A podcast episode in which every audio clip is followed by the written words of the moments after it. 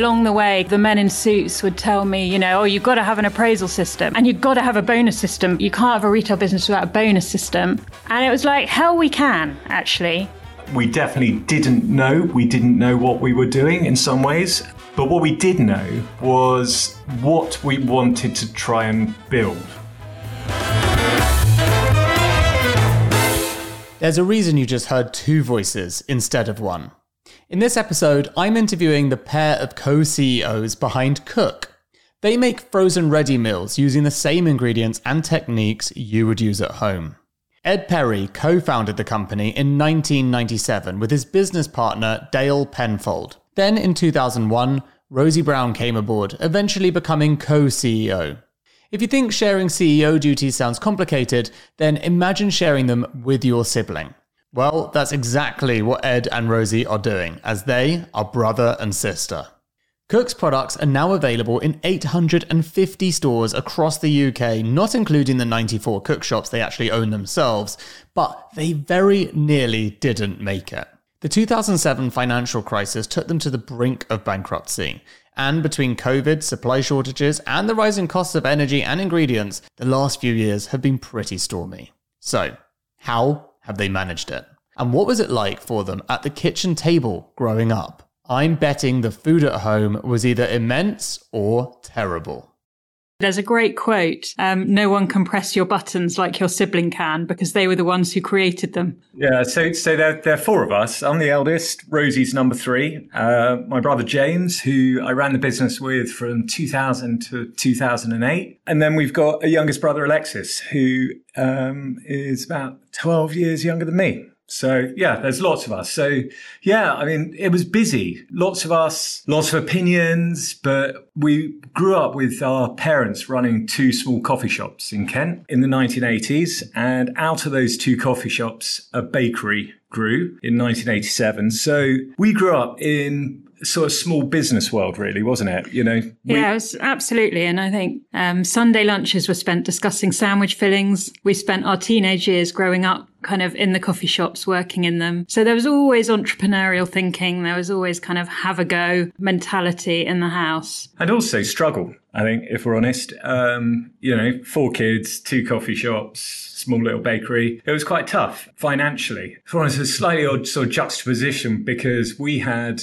we had a rich granny. So rich granny paid for us to go to private school. So we went to these nice private schools where I certainly, I don't know about you, Rosie, but I certainly was very conscious of being I felt a bit like the odd one out there. Everyone's dads were sort of lawyers and bankers and what have you. And my dad had a little coffee shop in the town. So it was very visible um, to other kids, and other kids were on occasion quite horrible. Um, and I remember, yeah, I, I, yeah, I struggled with it a bit. And so by the time I left school, I had no appetite to go to university or anything. I just wanted to get on with it. But you know, it was definitely a happy, happy household. And yeah, and I think the other thing that's for us been pretty formative in the business is it was our parents both had a very strong faith. So we grew up in a household with a lived faith where Sunday church was a thing, where, you know, mum used to every, every week on Sundays bring home people, all the lonely, sad people she could find basically from church to join the family at Sunday lunch. And I think that spirit of inclusiveness and relationship was what we grew up with. So, so normal measures of success in a household, you know, which are often career, money, uh, degrees, exam results weren't what was important I think, when we growing up. It was much more about relationship with others, service to others, doing something useful. So yeah, I think that was. It sure sounds a bit like the Waltons, really, but it was bloody annoying at the time. Also, you know, she would bring all sorts of people back, but it was, uh, you know, it's one of those things. In hindsight, you look back on it and go, "Gosh, that was that was really." Healthy and has certainly informed who we are now. And I think we all have sort of varying degrees of faith. Um, and that's certainly not what the business is about. You know, I don't really have much faith, but I'm not sure where you are on that spectrum now. And I know siblings are on different, but we don't really talk about that much, do we? Well, let's let's talk about it. Rosie, your face was almost surprised to hear Ed saying it like that. So where are you on the faith spectrum right now? Me? Um, that's a that's a really difficult question. I wish I had an answer for you. I don't know. I think it's been the same answer since I was about sixteen, when I listened to kind of Losing My Religion by REM and I was like, that was me.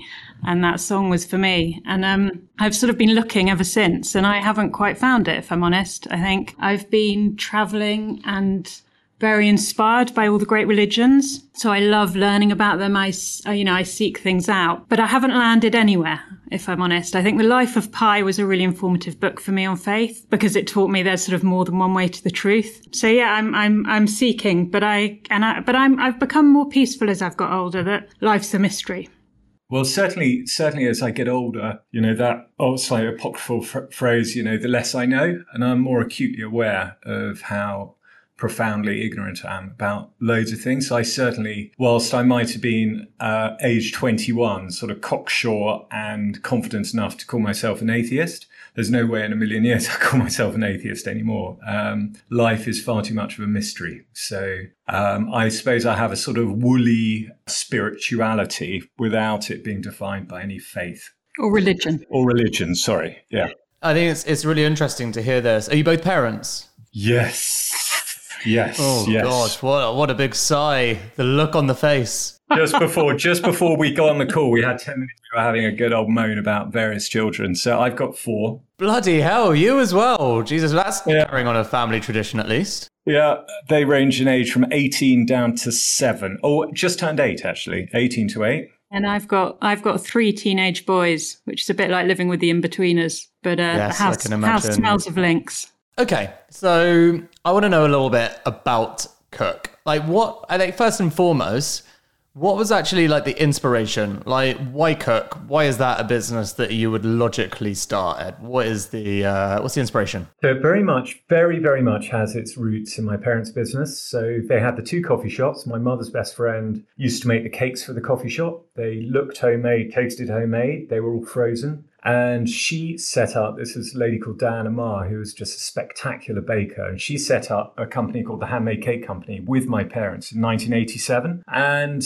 after I left school in 1989, didn't want to go to university, spent a year working in London, hated it, and came out of that age 19 knowing I never wanted to work for anybody else. A good lesson to learn early. So I joined mum dad's business as a my well my first job for them was I set up a tiny little factory shop for them in Maidenhead which sold the cakes and the puddings that would be made in the bakery all frozen carrot cakes chocolate cakes chocolate roulades raspberry pavlova rolls things that we still sell today uh, they're all frozen, all different from what you could find in the supermarket. And I spent a year doing that when I was about 20, 21. Um, and it was while I was working in that tiny little shop that I thought, we were brought up with mum cooking for the freezer. So once a week, once every couple of weeks, she would make a big batch of chicken casserole, chili con carne. There were obviously loads of us, and we would eat some of it. And then she would put whatever's left over in an old ice cream tub and put it in the chest freezer at home. She would then whip that out on a Tuesday or Wednesday night,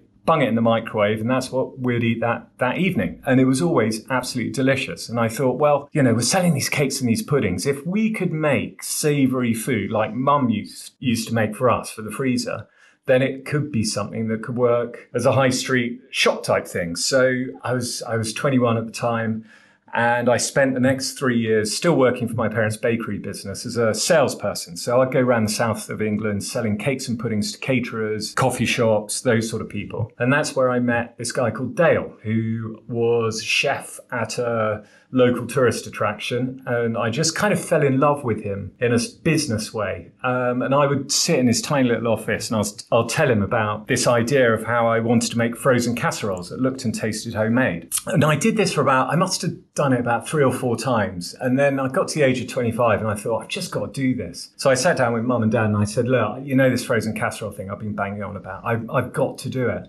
And they said, look, you know, we've been by that stage, I think they'd been running their business for about 14 or 15 years, and they were just about making some money. I mean, it'd been a long, hard slog.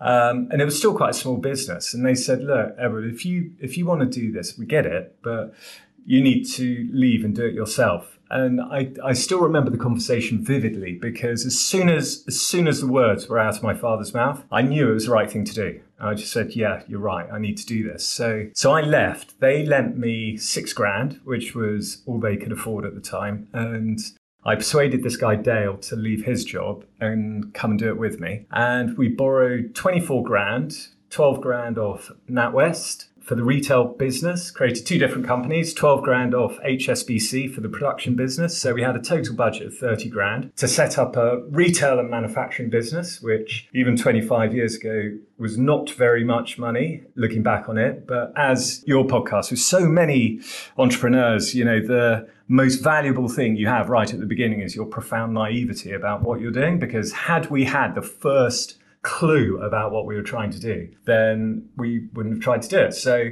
we had this small pot of money. Dale had 18 grand to set up the first kitchen in Rainham in North Kent. He found an old disused pizza delivery unit and he bought some secondhand kit um, and got going. I found a tiny little shop in Farnham in Surrey. There was 200 square foot with room for about six freezers. And um, off we went, basically. No, so you're right. It's, it's the naivety, it's the sort of borderline stupidity that uh, the entrepreneurs don't really know better. And so they get going. But then that kind of brings me to Rosie, who should know better because she didn't join at the same time, right? And so surely at this point, I mean, Ed, you're a bit disarming because you've got a bit of a tan and you've got all your hair. But I'm sure there were other examples of how maybe this business had been causing you stress. Well, I mean, I used to go down at the weekends because at the time his friends were getting married and things and cover him because he was working in the shop in Farnham.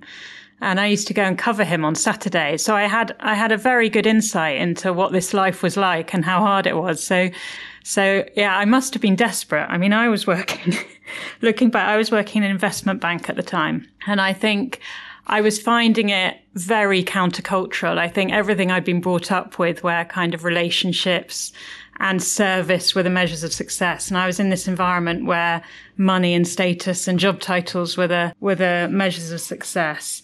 I mean, money is a religion, Rosie. Money as a religion. And I didn't buy into money as a religion. So I was unhappy. I didn't have a sense of belonging or purpose.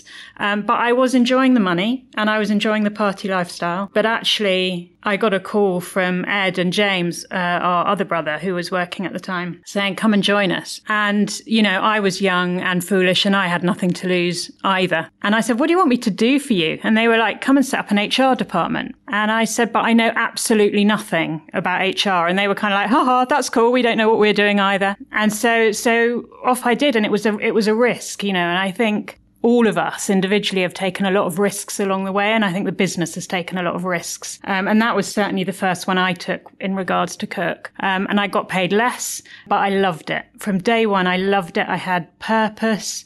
We were part of that small team that you get in startups where there's passion and energy. And I think what I'd learned about at the investment bank is what I don't want a company culture to be and the kind of company we didn't want to create and actually almost trying to create something that was the opposite of that.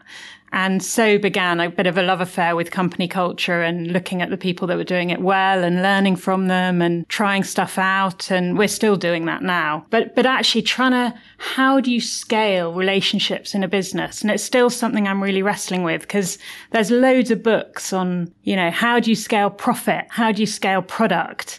there's not much good stuff being written on how do you scale that startup culture. So for me, that's like a really interesting question. And and, you know, along the way, kind of the men in suits would tell me, you know, oh, you've got to have an appraisal system. And I was like, I don't want an appraisal system. We don't want to rank each other. Um, and you've got to have a bonus system because you can't have a retail bonus, you know, you can't have a retail business without a bonus system. And it was like, hell, we can actually.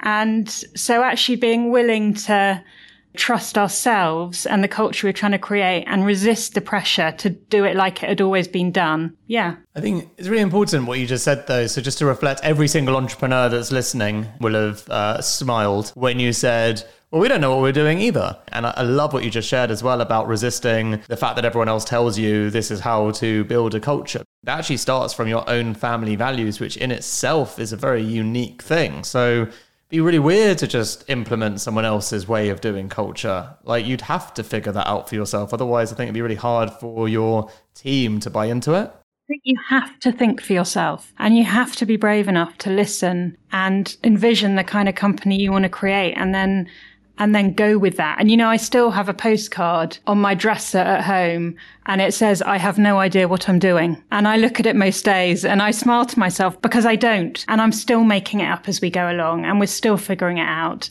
I would add, I think I'd add to that, that certainly when we were younger, we definitely didn't know. We didn't know what we were doing in some ways. But what we did know was what we wanted to try and build. Certainly from a product perspective. I think I look back on those early days and the sort of extraordinary naivety. And the only thing we had going for us really back then was a really clear vision of the product and the business model, which actually has largely, largely sort of held out over, over the years. It was always about making food and selling it ourselves. That was one thing we were, and also being very clear that the, we had a founding, founding statement saying that to cook using the same ingredients and techniques that a good cook would use at home. So everything looks and tastes homemade. We had that from the beginning we still hold to that now. So that product aperture was really, really clear and we all really believed in it. And then we were also really clear from the beginning that we wanted to, I suppose, what would be called now control the route to market. Back then it was just we want to have our own shops. So my brother joined us in 2000 and he'd been at Cadbury's for, he'd been on their graduate training scheme for five years or six years. And one of the first things he said when he joined was the one thing we are never going to do is sell to the supermarkets because I've spent the last five years having the shit kicked out of me by supermarkets and that's working for Cadbury's. So we've got no chance. So we're not doing that. And that became a sort of red line that he set down. And actually it's,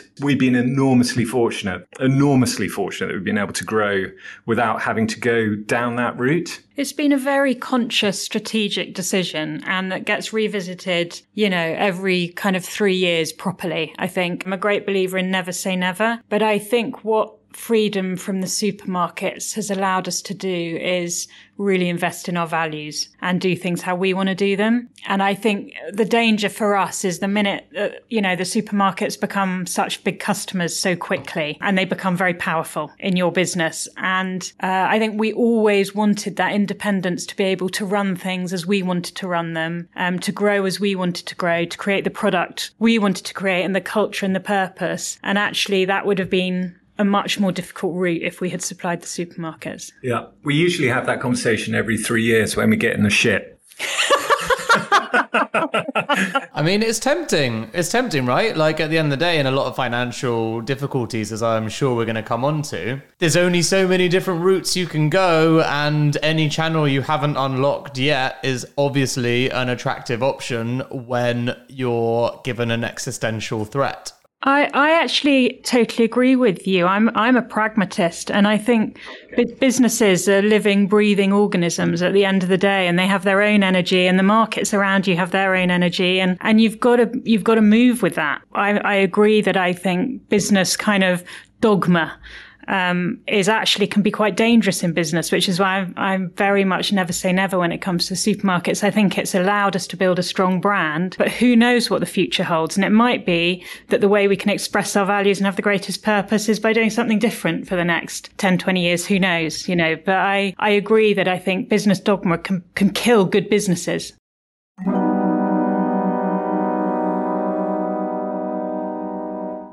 If you're trying to grow your startup and you're dealing with companies outside of the UK, you're probably going to need ISO 27001 at some point.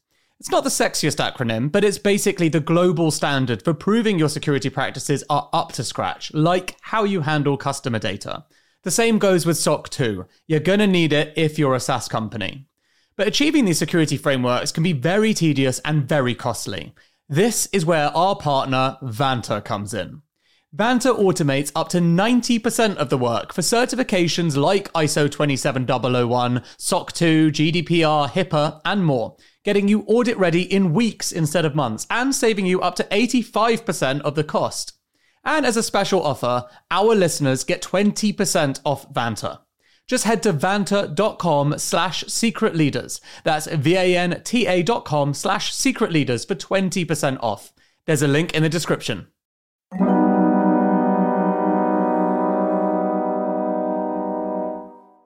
Look, you know I'm fascinated by AI, but until the machines take over, there's only one thing that's going to determine your company's fortunes people. This isn't some kind of hollow point to make me look good. If you speak privately to any successful entrepreneur, they'll confirm it's true. So, if you're a leader of a growing business, then you should check out Personio. It brings together all the important HR things like hiring, onboarding, payroll data, performance reviews, and so on. You don't want loads of employees sending you emails asking for time off. You want to be able to see things objectively, like it's taking you too long to hire. You want to do performance reviews well, having clear goals for people that are logged in a centralized system. And you want to do all these things in one simple tool without having to become an HR expert. All of this is possible with Personio. Check it out at personio.com forward slash secret leaders. That's personio.com forward slash secret leaders. There's a link in the show notes. I think one of the areas that entrepreneurs get things wrong is trying to start immediately day one with purpose before you've really figured anything out. Like going to the, you know, mile 100, this is what we're going to do for the world, this is how we're going to help other people, how we're going to do all of these things. And it's like, buddy, you don't even know how to tie your shoelaces up in terms of business context. I've certainly been there. And actually, the best thing you can do back to Ed's point, is start with a total naivety of passion. Like passion will take you extremely far because it will take you through all the very mundane and boring days that you need to get to before you can start to think about purpose. So, with that in mind, Ed, before Rosie joined, can you give us some of the really crappy, boring days that passion had to drive you through, some of the negative moments before Rosie was actually able to come in and, and think about how to take it to the next level for customers? Well, the first week that we opened, I'm, I'm, sort of working in the shop by myself. My girlfriend at the time, Sophie, would come down and help me at the weekends. But that first week, I remember we took £1,059 across six days, open nine till five. You know, we would have three hours between customers coming in. The, the product range at the time consisted of six, six portion meals. We didn't have any one or two portion meals back then. And it's just that, I just remember that week in particular because I, I, you know, I, am a hopeless optimist, and I just thought that this would work from day one because, of course, it's going to work. It's a brilliant idea, and I just remembered sitting in that shop thinking, "Oh my word, what have I done? What have I done? This is going to be really difficult." And even actually, before we opened, before we opened, Dale had just got the kitchen going, and we had about two weeks to figure out how he could make some food. And I just assumed because Dale is, Dale's what, 14 years older than me. And he'd been a chef all his life. He left school at 14 and he is like, he's cockney and just proper, not a moment's self doubt about anything. And he just said, Ed, mate, I can sort this, no problem. And I remember one of the first things he ever produced. I had a tiny little flat in Clapham. He produced this lentil and fennel bake, which even now sounds like horribly un- uncommercial product. But I got it got it into my little. Yeah, even even in a world of many vegan consumers, I think every vegan listening was like, "Oh, I don't know about that." Yeah, no, no, it was, it was a terrible idea. Uh, uh, but anyway, it was like, okay, well, he's made a lentil and fennel bake. Let's see what that's like. And uh, I remember I popped it in the oven, and I and it came out again 45 minutes later, and at this time it was like it had a sort of consistency of treacle, and it had its sort of off um, sort of musty smell. And, it, you know, I had one mouthful and it was spitted out disgusting. It was completely inedible. And I remember it just hit me like it just hit, just like a slap around the face. I just went, "Oh my god, this is going to be really difficult." I just I just assumed that Dale would be able to make from day one the kind of food my mum used to make. But of course, cooking at scale when you're trying to do 150 or 250 portions at a time, which is what we were, which sounds which is quite small by what we do today by today's standards, but it's a completely different set of skills. And it was in that moment that when I thought, oh my god, this is going to be so difficult. And if it wasn't difficult, everyone would be doing it. It was so immediately obvious. I remember sitting on the stairs, that little flat, crying going, oh my God, what have we got ourselves into? But, and so it was then that I realized actually the idea, I never sort of lost faith in the idea. I always thought the idea is a good one. If we can make frozen food that looks and tastes homemade, that's got to work. But all the complexity then as it is now is in the making. It's in the making of the food is really, really difficult. I've got to say, I'm pleased to know that a lentil and fennel pie tasted crap because it sounds crap. So yeah, we've never revisited that one. No, I'm surprised. I'm actually very curious. I wonder when you're cooking with scale, I, I would imagine that it's much more of a mathematical thing, right? I, I, I'm assuming, but please tell me, how much heart gets lost doing that? Because how could you really possibly, how could a brain understand how to cook for 200 people? Surely that's just pure maths. Yeah, I think if you were to go into our kitchens, you would find um, chefs with real passion for what they do. I think we are cooking at such a scale where we have to have recipes and we have to follow recipes and we have to be consistent. So consistency and quality for us is absolutely kind of that's the game. And we're getting in ingredients in the back door that are fresh. They are, you know, um, but even ingre- fresh ingredients vary. So it needs chefs who really deeply care about what they're cooking in order to cook them right. You know, cooking is an art.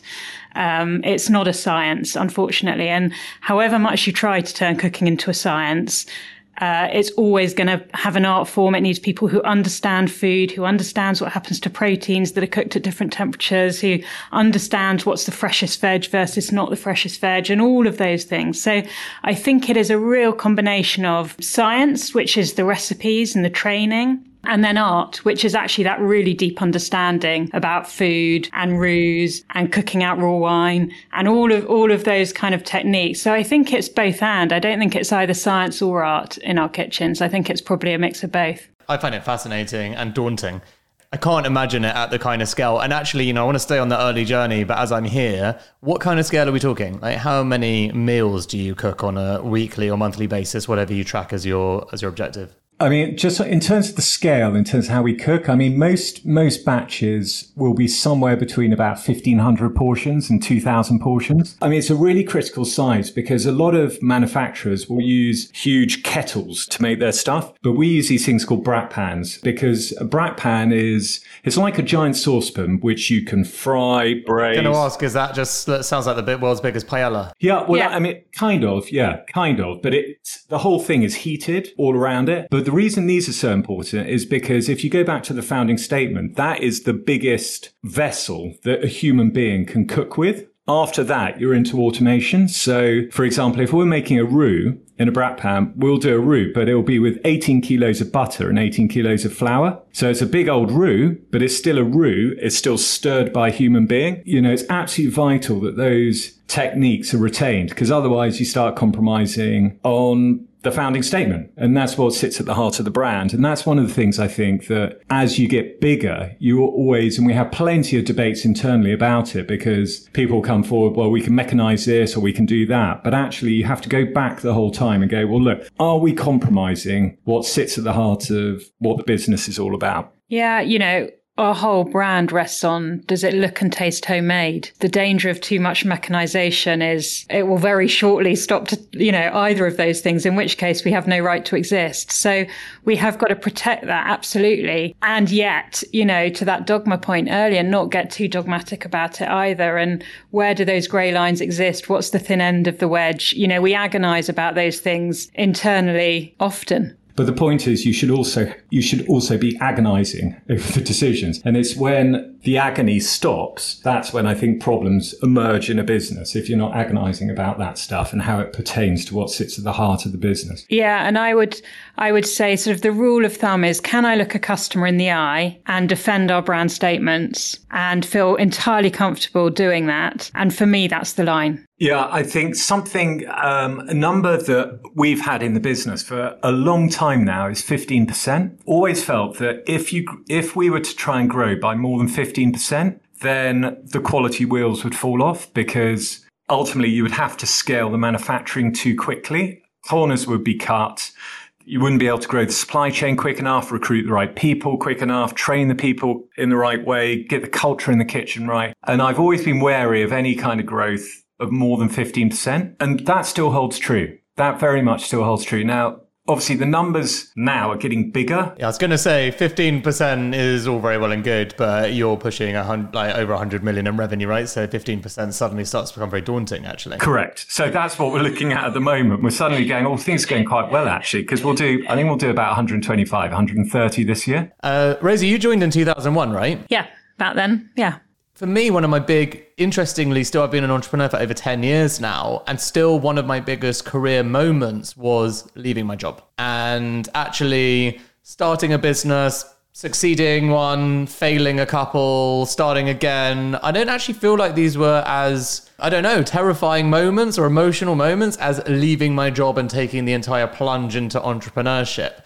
And it is a very pivotal moment in people's lives, and most entrepreneurs that don't go Ed's route of sort of straight into it will experience that kind of unusual career change at the time. And actually, obviously, when you're working in investment banking or one of the big tech companies, you've got the golden handcuffs thing, which is a very smart move, right? It's a very smart move. They pay you so well, it seems mental to change your career at any point, which is how they get you. So, how did you find that transition? Like, give us some insight and idea. What was it like to go from being paid really well to being paid startup wages, taking on a lot more risk, not being in London, all of the things? Yeah, I think I I had I had a choice, and it's a you know you have crossroads moments in lives, don't you? And I was living in London in um, Clapham, and I was sort of a bit of a cliche, really. Uh, doing a banking job, I had a path ahead of me. I had a you know. A great lifestyle at the weekends and I could carry on that path. But I knew when I was 24 that that path was not making me happy. That was very clear to me. And I think that was a gift actually that, that my parents gave me in how they brought me up, in the fact they took risks, in the fact they always pursued happiness over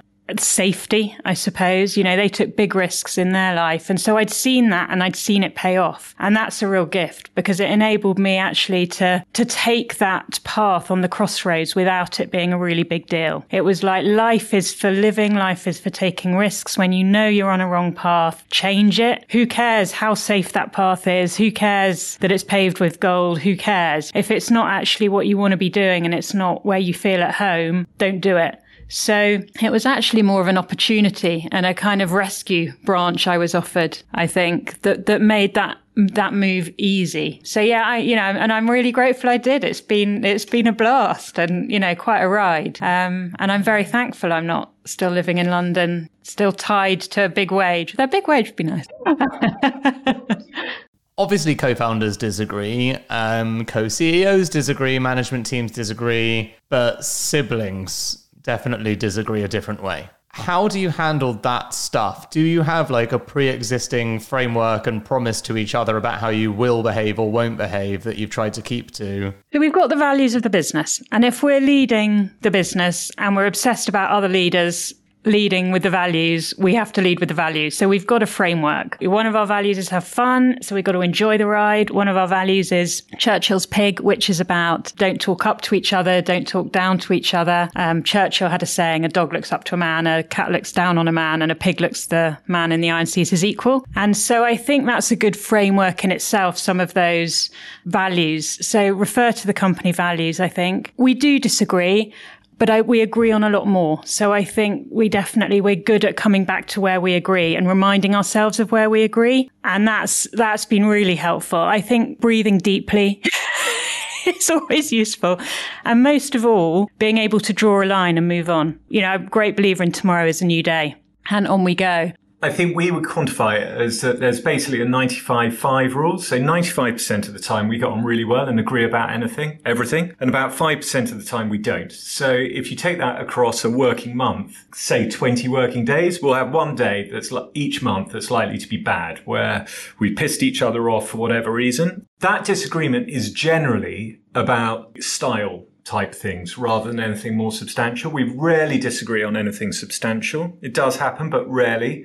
And I think the way we deal with that 5% is over the years, we've, we ignore it. And I think that sometimes when, you know, if you have a very, very close working relationship with somebody, I mean, it could apply to marriage as well, frankly, where most of the time it's fine. When it's not, you know, sometimes is it really worth talking through? I think we found anyway for us, the best way is actually you just accept that that is inevitable reality of working life together and you move on tomorrow's another day and it's all soon forgotten rather than going, oh, are you okay? What seems to be the problem? And oh, you know, yeah. You know, just just no.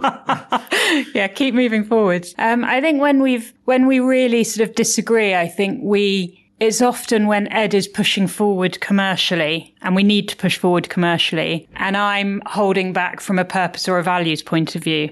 And there can be a tension there in anything from who we supply, um, where ingredients come from.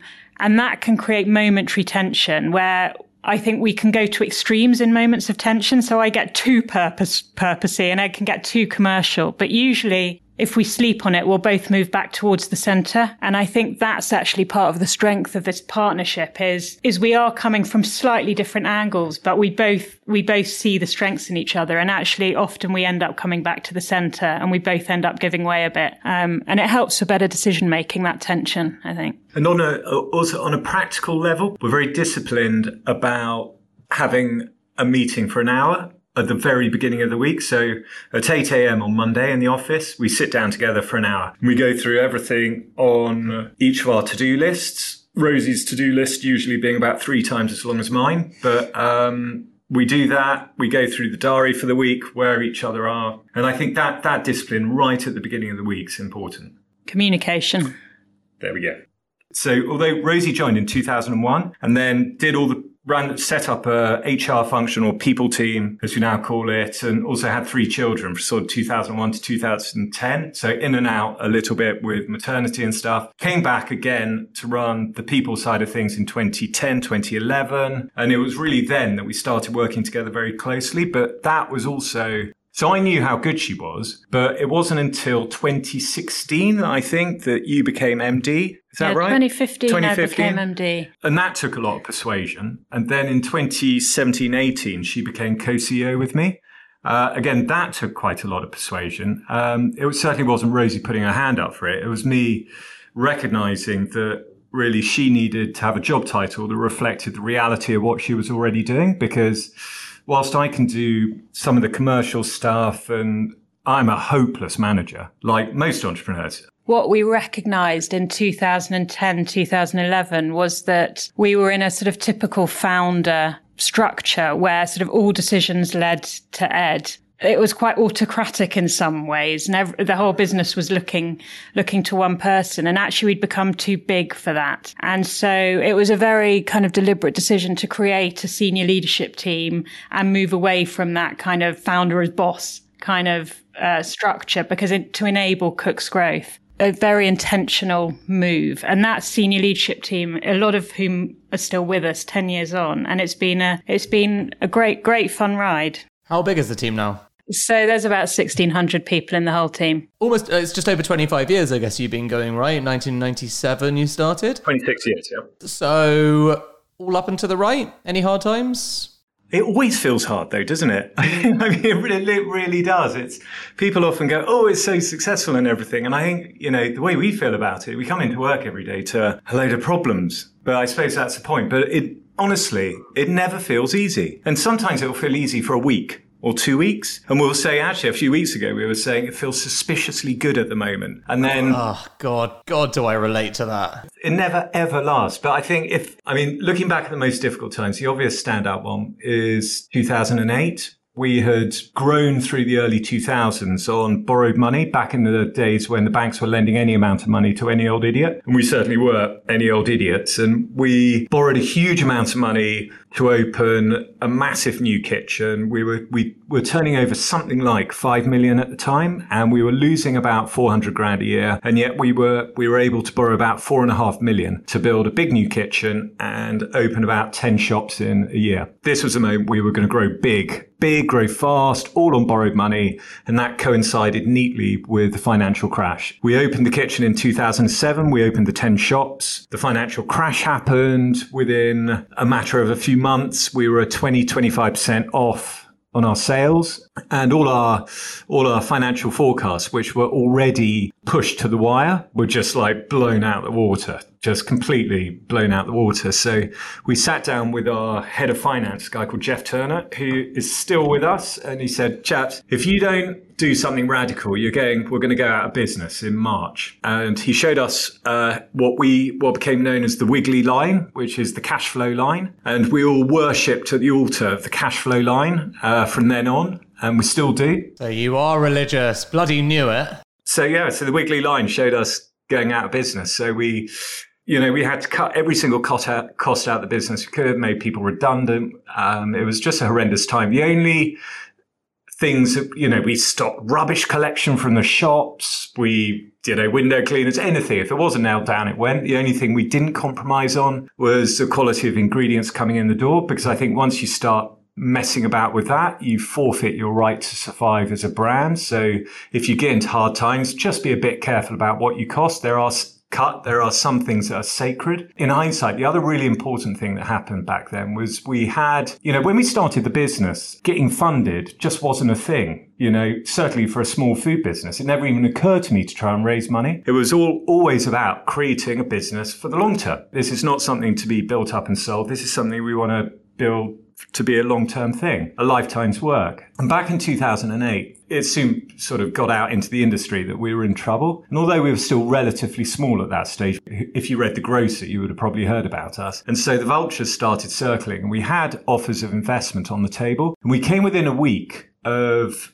taking some money. At the last minute, one of the guys who was part of this sort of, it was essentially angels, he turned around and he said, look, Ed, if I was you, I wouldn't take this money because I think if you really batten down the hatches for two years, you can squeeze through without it. And I think if you take it, you'll regret taking it in the future. And it was the kindest, kindest, most valuable advice you know, we've ever had as a business because I listened and went, you know what, I think, you know, okay, all right, let's double down on this. And we did. We had two years of total misery trying to squeeze through, but we did squeeze through. And I think by not taking that investment then, it's meant that we carry on being privately owned. You know, we don't have any private equity or anything. And it means that we do have this wonderful, beautiful freedom to run the business in exactly the way that we want to run it, which is a huge gift. So, so good things came out of it, but yeah, it was a it was a brutal, brutal time. It's very unique. You owe that person uh, maybe even a, a, lifetime subscription of uh, freezer food. But anyway,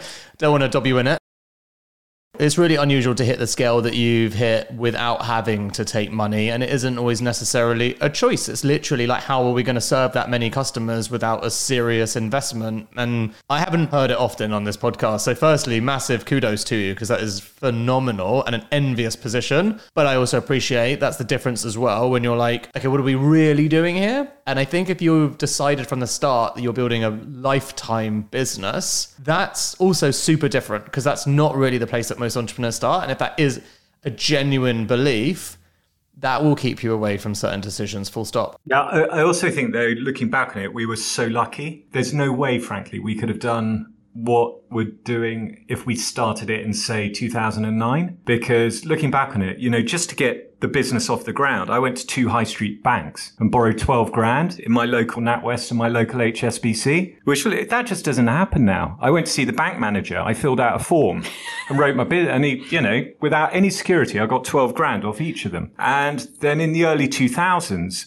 we benefited hugely from the madness that was going on in the banking industry in, in, in terms of our ability to borrow money. That it's just not possible now. You just can't do it. So we, we were lucky in terms of our timing that we could borrow money like that. I love, I love the, um, the quote by, uh, David Lee Roth, the sort of hairy 80s rocker, probably a bit before your time. Um, but he, he he was in the band Van Halen, and he he's he's very quotable actually if you look at the internet. But we really we've always loved the quote. We've had it knocking around the business for twenty years. Just when you think you've got the rat race licked, boom, faster rats, and you know in the same way we had the meltdown in two thousand and eight. COVID, we were really lucky. We were the right side of things from a demand perspective. It was horrendous manufacturing food, but you know, we're frozen food. We're, we were in a really good space. And then we're thinking after two years of that, we're about 30% up on where we had been beforehand. And then last year, inflation kicked in. And inflation kicked in into the ingredients world so fast, so fast. Within a matter of a couple of months after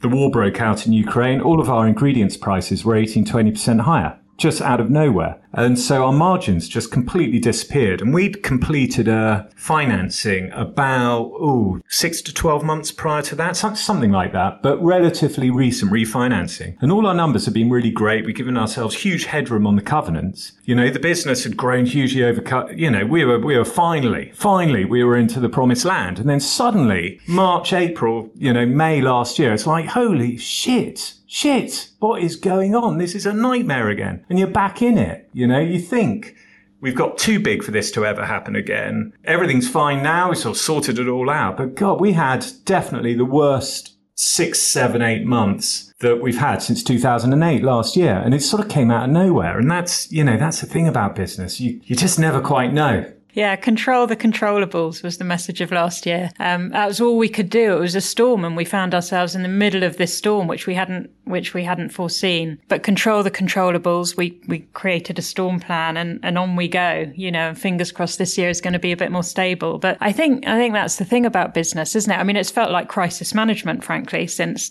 COVID, and only just beginning to feel like maybe we're not in a crisis now. So that's probably a foolish thing to say. Um, but it's it's it's interesting and exciting to be entering a phase where I hope there will be more kind of um, thriving rather than just surviving the storm. Actually creating again and building again and and really kind of envisioning the business we want to build again rather than just yeah hold, holding on to your hats through sort of COVID. Then we had a nasty cyber attack and then inflation. We're going away in two weeks' time. The senior team are going away, and, and, the number one subject that we're going to talk about for two days is the future of our supply chain. Because we do have a very long term perspective as a business in terms of ownership and stuff, and we're not we're not dressing the business up to sell it or anything. You know, the thing that underpins all of that ultimately is the supply chain, and customers are going to be becoming more and more aware about the plight of British farmers and where their food is really coming from in the first place. And actually, we've got to be thinking five to 10 years in advance about actually how, how are we going to do this in a way that the food is truly sustainable? Because at the moment, I think there's a lot of labels out there around food that, that is used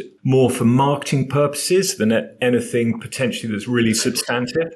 It's the single biggest challenge I think we face is what to do about this. So we could produce a 100% sustainable regenerative lasagna where everything down to the flour is farmed on a regenerative farm and all the rest of it. But that's probably going to cost £13 and the customer's probably not going to pay £13 for the lasagna. So how on earth do we begin to live our values and do the right thing in a in a world where the customer might not be ready to pay for it is a really deeply gnarly business challenge. We don't have the answers, but we are leaning into that challenge, uh, and we'll find a path through it. But but it's it's dead difficult. Ed Perry and Rosie Brown with a look at faith, valuing your staff, and the power of working together. Here at Mindset Win, we want to give you the tools to become better at what you do. Taking inspiration and wisdom from our guests, we will hear stories, strategies, tips, and tricks. Told by leading names in sport and beyond. Who know what it takes to get to the very top. There will be two episodes each week packed with amazing stories and practical takeaways for us all to follow. Search for Mindset Win on YouTube and on your favorite podcast app. Thanks for listening to this episode of Secret Leaders. I've been your host, Dan Murray Serter. This episode was produced by Ruth Edwards and Sol Harris. It was brought together by our head of podcast, Will Stollerman. See you next time.